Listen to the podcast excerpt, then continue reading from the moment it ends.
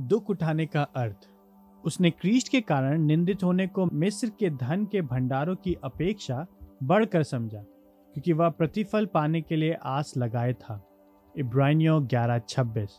हम दुख को केवल इसलिए नहीं चुनते हैं क्योंकि हमें इसके लिए निर्देश दिया गया है।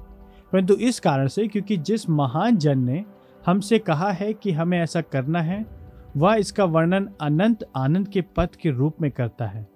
वह हमें दुख उठाने की आज्ञाकारिता हेतु इसलिए नहीं बुलाता है कि कर्तव्य के प्रति हमारी भक्ति की सामर्थ, या हमारे नैतिक संकल्प की शक्ति, या हमारी पीड़ा सहने की क्षमता प्रदर्शित की जाए। परंतु इसके विपरीत, वह हमें बच्चों के समान विश्वास में उसकी सर्व संतुष्टिदायक प्रतिज्ञाओं की बहुमूलता को प्रकट करने हेतु बुलाता है। अर्थात, उन सब बातों की पूर्ति के रूप में उसकी स्वयं की महिमा की सर्व संतुष्टिदायक महानता और सुंदरता को प्रकट करने हेतु बुलाता है।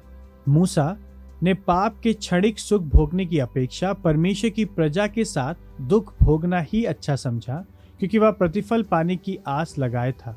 इब्रानियों ग्यारह, पच्चीस और छब्बीस।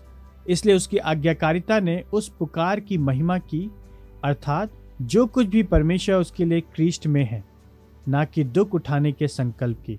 यही क्रिस्टीय सुखवाद का सार तत्व है।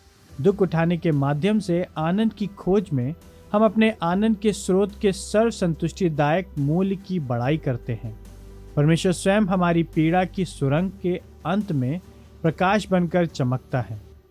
यदि हम यह संचार नहीं करते हैं कि वह दुख में हमारे आनंद का लक्ष्य और आधार है, तब हमारे दुख का अर्थ ही खो जाएगा। इसका अर्थ यह है कि परमेश्वर पुरस्कार है। स्वयं परमेश्वर ही पुरस्कार है। यही हमारे दुखों का अर्थ है। मनुष्य का मुख्य उद्देश्य है परमेश्वर को महिमा देना और अन्य परिस्थितियों से अधिक या दुख के समय में सत्य है कि परमेश्वर हम में तब सर्वाधिक महिमान्वित होता है जब हम उसमें सर्वाधिक संतुष्ट होते हैं।